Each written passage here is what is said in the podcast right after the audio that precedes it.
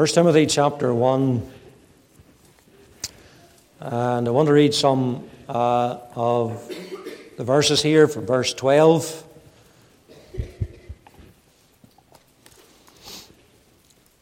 Paul's writing to, to Timothy. I'm very conscious that our youth fellowship have taken part in our meeting tonight. And when I read the books of Timothy, I always remember that Timothy's a young man. He's a young pastor at this stage, but he's a young man who was saved under Paul's ministry. And just so that you get a grasp of that before I read the scriptures. For example, 1 Timothy 4, you can see it, verse 12. Paul says, Let no man despise thy youth but be thou an example of the believers in word and conversation and charity and spirit and faith and purity. 2 Timothy chapter 3 verse 15 and that from a child thou hast known the holy scriptures which are able to make thee wise unto salvation through faith which is in Christ Jesus. And you'll notice that there's references there to his youth, to his even to his childhood. And it's good for young people to remember that, adults as well, that Timothy was a younger man. And he's writing, Paul, it is, an old man now, to his young son in the faith spiritually. He says in verse 12 of chapter 1 And I thank Christ Jesus our Lord, who hath enabled me, for that he counted me faithful, putting me into the ministry. Who was before a blasphemer and a persecutor and injurious, but I obtained mercy because I did it ignorantly in unbelief. And the grace of our Lord was exceeding abundant with faith and love which is in Christ Jesus. This is a faithful saying and worthy of all acceptation that Christ Jesus came into the world to save sinners, of whom I am chief. Howbeit for this cause I obtained mercy, that in me first Jesus Christ might show forth all longsuffering, for a pattern to them which should hereafter believe in him to life everlasting. Now unto the King eternal, immortal, invisible, the only wise God, be honour and glory forever and ever. Amen. And amen. We'll just end there at the verse 17, knowing the Lord will add his own blessing upon the reading. Let's just unite our hearts together. I want to just title the message tonight, The Truest Story. Let's just seek the Lord. Father in heaven, we do, Lord, return thee thanks for our young people. We bless thee, Lord, for a congregation that is a good group of youth. And, oh God, for enabling them even to take part tonight in song, and the talents and the musical instruments, and leading, and, and Lord, reading the scriptures. We praise the Lord for our young people that gather every Friday night, and for youth leaders. And we pray, Lord, that I might bless them and thou might use them, even as an instrument in thine hand. We do remember, Lord, those who need a touch tonight, those maybe not here, those that are confined to their homes this evening, not able to meet in the house of God. We pray that thou would bless them. We recognize, Lord, this time of the year is not a happy time for everyone. There's a sorrow, there's a sadness over empty chairs. We pray for those that have been bereaved even in past days in and own, connected with their own congregation. That thou Lord, prove to be that God of all comfort unto them. We ask that thou might bless us as we just come to this little text of Scripture. Give us understanding. Give us help of the Holy Spirit. Speak, Lord, I pray especially to any that's outside of Christ. We pray, Lord, it might be a meeting of God's salvation. I pray thou would fill us with thy spirit and with power. For I ask these things in our Saviour's name. Amen. How many are the fantasies that are told and indeed are performed, especially at this time of the year? There are countless numbers of parents who entertain the children by taking them to the theatre or some other place in order that they may dwell in the world of make believe for a time. Mind you, what is performed by many with regard to the Christmas story isn't too far removed from being described in a similar manner. For much of what is told is of man's imagination. We touched a little upon that this morning, even speaking to the boys and girls, because it has no foundation in the Word of God.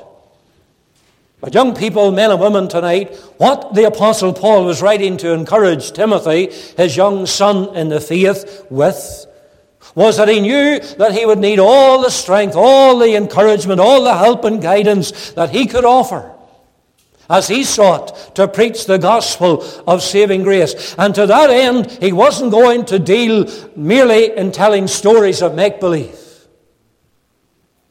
What would encourage him when he would be faced with the problems? What would encourage him when seemingly the unrelenting opposition was very real? It would be the story of the power of God in Paul's own life and in his own conversion. It was a story so remarkable that scarcely people would believe it to be true. You remember how Ananias was commissioned by the Lord to go and see Saul, that straight road in Damascus. And Ananias didn't want to go. Ananias had heard of the evil that Saul of Tarsus had uh, did against, done against the people of God, and he needed to be convinced that he was genuinely converted. You know, the same was the case with the church at Jerusalem. For when Paul went there and seeking to join himself unto them, the church at Jerusalem, they were Certainly those who weren't persuaded either. And they needed that persuasion and they needed that befriending of Barnabas in order to show them that he truly was a changed man. No longer was he a persecutor, now he was a preacher. Only the grace and the power of God could do that in the life of this man or any man.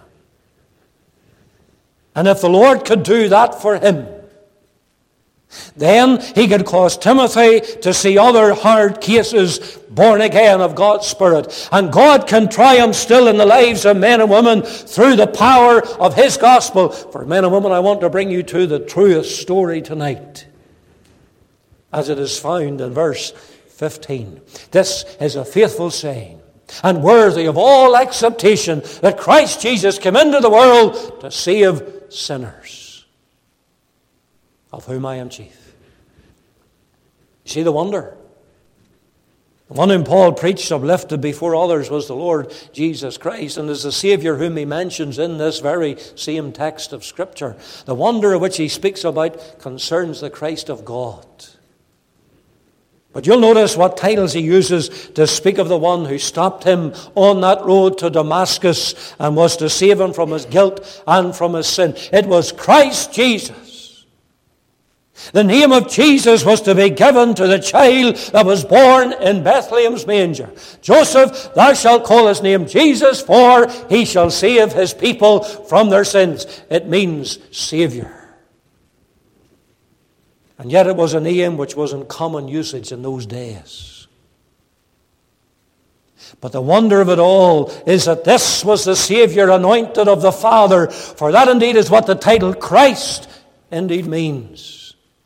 This was the promised Messiah that the Old Testament prophets had spoken about and had promised would come. This was the holy and the heavenly one whose voice Saul heard on that road, who was to apprehend him even amidst his sin. For in those two names, there's the bringing together of his humanity and his divinity. For this was the blessed God man the one who was revealed as the chosen of God to be the Redeemer and the only Savior of the world. For an eternity past, it was decreed that Christ Jesus would be the Redeemer, that he would stand in the gap of man's sin as the only mediator between a holy God and a sinful people, the man Christ Jesus. And Paul and we through him are considering the only begotten of the Father, the one in whom there is no equal. But you know, the wonder of this text is seen in the fact that he came. Christ Jesus came. That is what Paul speaks of here. And therein is found his condescension that the Christ of God was to leave the realms of glory behind that he had with the Father, and he was to come down to this world. He came having been promised by the patriarchs and by the prophets of old. They were those who saw the promise, who believed the promise, who indeed embraced the promise, who died in faith, believing that the Redeemer would one day should come. You turn back to John chapter 8, for example, you uh, see what the Savior was to say about Abram. John chapter 8, verse 56. It says there, your father, he's speaking to the Jews, of course. He says, Your father Abram rejoiced to see my day, and he saw it and was glad. He knew of Christ. He believed that day would come when Christ would come to this world. He rejoiced in it. Young people, be careful, adults as well. Be careful of any who will try and tell you the Old Testament prophets knew nothing of Christ. That's nonsense. Abraham saw his day. He believed it, he rejoiced in it. And that's the language, of course, of Hebrews uh, chapter 11 and, and the words of verse 13, a great chapter of faith. Concerning Abram, it says, as a summary after that, it says, These all died in faith, not having received the promises, but having seen them afar off, and were persuaded of them, and embraced them, and confessed that they were strangers and pilgrims on the earth. And so they saw afar off the day in which Christ would come. They rejoiced in it. He came after he was foreshadowed by all the Old Testament sacrifices and offerings and types and symbols that were obvious in the time of Moses and in the days that followed. He came, of course, when the fullness of time was come. Fullness of time was come. God sent his Son, born of a woman, born under the law, to redeem them that were under the law, those who could not help themselves. Christ came. Oh, the wonder of it all! That the Christ of God should take upon himself a body prepared for him. And that in obedience to the Father's will, he should leave the glories of heaven behind and exchange it for to come down to this world. You see, if you look closer at my text tonight, there's a wonder. It's the wonder not only that he came, but it's the wonder of where he came to. For Paul could say, Christ Jesus came into the world. And the world to which Christ came was nothing but corruption. The world which was made by the great Creator in perfection, but yet the world that has been cursed because of sin. The world in which the Bible states of its inhabitants, there's none righteous, no, not one and in which we are reminded that the wickedness of man is great, and the every imagination of the thoughts of his heart was only evil continually. The world of which the scriptures state are no friend of God, and to be in friendship with the world is to be at enmity with God. Christ came to a world not prepared to greet him or honor him. He came not to a world which was prepared to receive him. Indeed, he came unto his own, but his own received him not. But he came to a world of rebels, a world of sinners, a world which was fallen, guilty, and perishing, and which was going to ruin, a world of corruption from one end to the other. That's the world to which Christ came. The Christ of God. The one in whom there was no sin and could not sin for he was equal with God. And yet the wonder of it all, that Christ came to such a place of corruption. Is it not a marvelous wonder to you that Christ Jesus should come even to this world? That he, the Son of God, should take upon himself the form of man. That he should become the servant of men. For he came not to be ministered unto, but to minister that he, the Christ of God, should become bone of our bone and flesh of our flesh. Is that not a wonder to you? What think ye of Christ this evening? But not only do you see the wonder, but you see also the work. That the Christ of God, and of course he holds the offices of prophet, priest, and king that no other held, that he should come to this world, then there must have been a good reason for doing so. When God became incarnate, there must have been some great end to accomplish, that he should leave the glory of heaven behind that he had with the Father to come to this earth. And in this truest story, Paul relates that. He goes on to state the work that the Savior came to do. We're brought to consider the purpose of the Savior. It was to save. Christ Jesus came into this world to save. It's just a simple message, men and women. But so is the gospel. Came to save. He came that he might purchase salvation. In the words of Luke 19 and verse 10, the Savior himself says, The Son of Man is come to seek and to save that which is lost. Can you just imagine? It might be hard to do it, but can you imagine that day when the angels of heaven were told that Christ should leave heaven so, in order that he might inhabit a womb, you just stop and think of that. The very one who created this world, the one of whom we read in the Old Testament that the heaven of heavens cannot contain him. Yet he was to confine himself into the womb of a virgin and to be born in a lowly manger. And he did so because he had a saving work to carry out and to finish. And his work meant living a righteous life, dying an atoning death. His work meant perfect obedience. There was no part of Christ that went against the Father's will.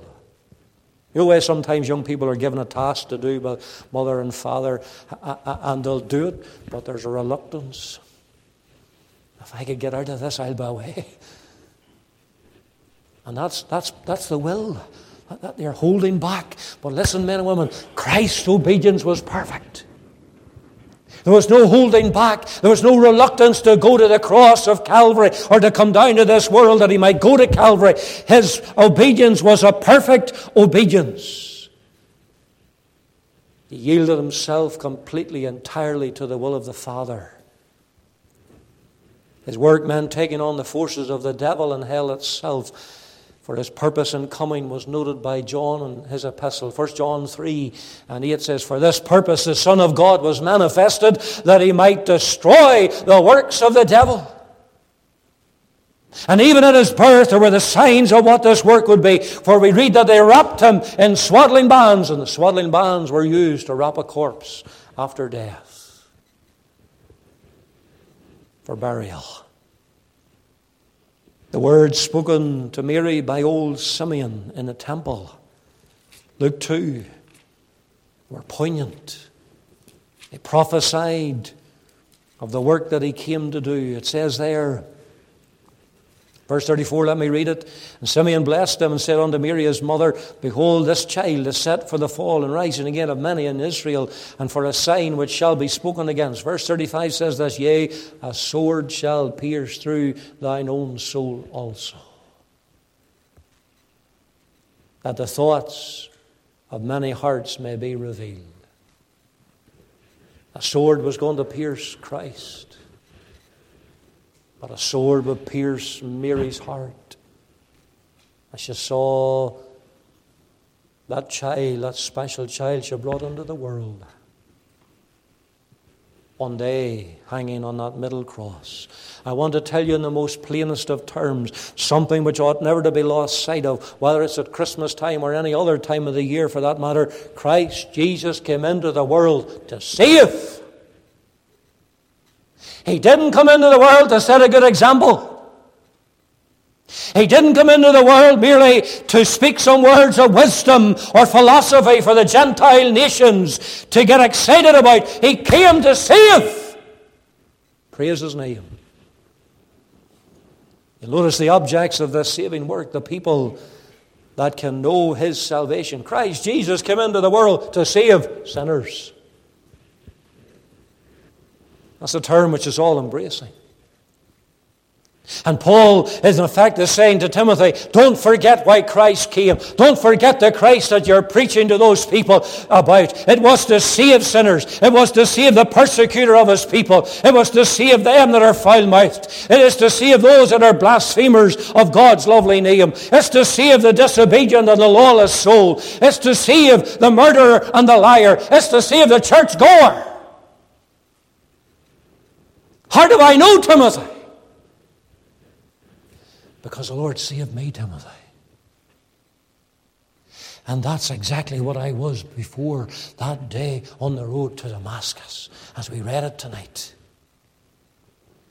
I was that ungodly sinner. I was that self righteous person who knew the law inside out and upside down, and I thought myself to be right with God when in fact I was a guilty, hell deserving sinner. Dear loved one, those whom Christ came to save are those who recognize themselves to be sinful and sinners in the sight of a holy God. And that applies to the churchy person, just like Nicodemus was, who might be steeped in religion, but yet, as yet, he had not known the experience of the new birth. The Lord himself was to define it one day when he was accused by the Pharisees of eating and drinking with publicans and sinners. He said in, Mark chapter 2, 17, They that are whole have no need of the physician, but they that are sick. I came not to call the righteous, but sinners to repentance. I wonder, my friend, have you yet got to that place where you confess that you are that sinner? By birth, by nature, and by practice. That is the case. Then the good news of the gospel is that Christ Jesus came into the world to save sinners, and he can save all who come unto him by faith. For you see, that's the plan of God as it is revealed here in my text tonight. That was the plan from eternity past that Christ should come. That was the plan from that day in Bethlehem when the Christ child was born. That was his plan even to lay down his life on that cross Dear guilty soul, tonight, I wonder will you look away by faith to Him who is God's Son? Will you by faith rest upon the finished work that Christ came to do unfinished? For He cried it on the cross. Finished. I wonder will you come tonight and be saved? Know by experience that work personally for a sinner like you. There's, no, there's another wee thought here, and with this we'll, we'll, conclude. There's the witness. The apostle has spoken and not something of his own making or imagination. Here's not a story which is some figment uh, uh, uh, of some emotionalism. That can be detected by the words that Paul squeezes into this one text of Scripture. You see how he commences it? He says this is a faithful saying. The greatest drawback about many wonderful stories is that they're not true. You get that especially this time of the year. But here is the truest story. Here's the truest saying. Here's something which is faithful. Timothy, you can tell it again and again and again, for it is true. And we know it is true for both Paul and Timothy had experienced for themselves God's wonderful salvation. They had known the power of God. They had known the reason why Christ left heaven to come down to this earth, for it was to save sinners like them. And it has been true of every believer since that very time. I wonder, dear young person, can you ascribe your amen to this? Yeah, I know that Christ Jesus came into the world to save sinners because he has saved me. That's forgetting about who's beside you and who's in front of you. That's just getting you and you alone into that text of Scripture. I say the same to adults. I know that Christ Jesus came into this world. I know this is a faithful saying because He has saved me. He's keeping me. He's gone to heaven to prepare a place for me. There, this is a faithful and true saying. You know, it's interesting to note. There's only five times that that saying is used in these epistles. Let me show you them. Just five times over the same word is found. It's found in reference to the work of an elder. Look across at chapter 3, verse 1. This is a true saying. We are looking at that a few weeks ago. So there's one there. It's found in relation to the sufferings that this world and this life will throw up. You look at chapter 4 of 1 Timothy, chapter, and verse 9. This is a faithful saying and worthy of all acceptation, for therefore we both labor and suffer reproach because we trust in the living God who is the Saviour of all men, especially of those that believe. So it's true there in relation to the sufferings. It's true in relation to uh, justification of life. Titus chapter 3 Again, a little Pauline epistle, verse 8. This is a faithful saying, and these things I will that thou affirm constantly, that they which have believed in God might be careful to maintain good works. These things are good and profitable unto men. And it's found in relation to life's secret, as you find it in 2 Timothy 2.11. It is a faithful saying, for if we be dead with him, we shall also live with him. If we suffer, we shall reign with him. If we deny him, he also will deny us. And the fifth one is our text. It's found in connection with life's salvation. This is a faithful saying. But notice also, this witness is true and it's worthy of all acceptation. It's a saying which affects every soul. And therefore, it is worthy of being accepted by every person. Christ Jesus came into the world to save sinners. It's been accepted by the great, by the wise, by the good in different countries and ages of history. Some of the greatest, some of the wisest men that ever lived have received and accepted this, uh, this saying to the salvation of their souls. Don't know why you ever heard of the man that discovered chloroform.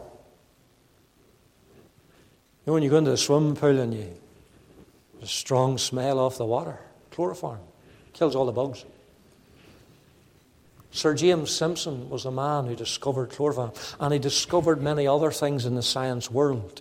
And coming near the end of his life, near death, someone asked him, Sir, what's the greatest thing that you've ever discovered? You know what his answer was? He said, The greatest discovery I ever made was that I was a lost, guilty sinner. And that Christ Jesus, the Savior of sinners, is my Savior. Great men knew the truth of this verse. They have believed its truth and they have realized its power. You see, here's something that you too ought to receive. I wonder, will you receive and accept such a statement this very hour, this very night? Notice it's not just an acceptance of it, but it's worthy of all acceptation. Every bit of it is worthy to be accepted. That's something you can't say about many things that you hear. Could it be that I'm preaching to one tonight and you're given to listen and to accept eagerly the news that is spread every day?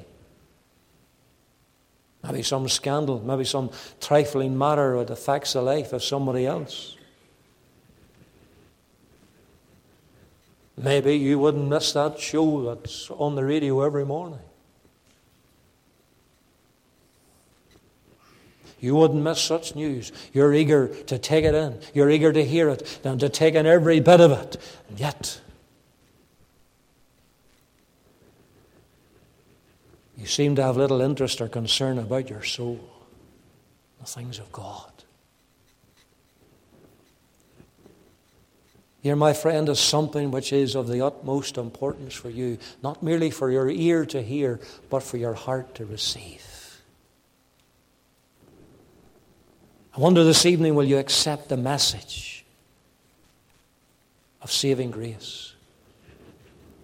Not enough to hear it, there must be an embracing of it by faith, a laying hold upon the one of whom this text of Scripture speaks about. For Paul could say, This is a faithful saying.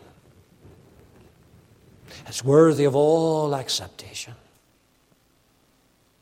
that Christ Jesus came into this world to save sinners, and in his estimation, He said, Of whom I am chief. If he can save whom he believed to be the worst, he can save you.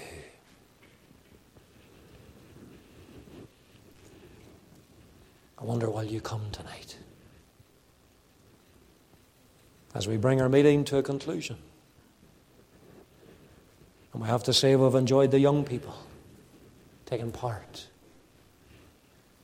And here's a message to a young man as he went forth in his ministry to preach the same Christ. It's the truest story. Will you accept it?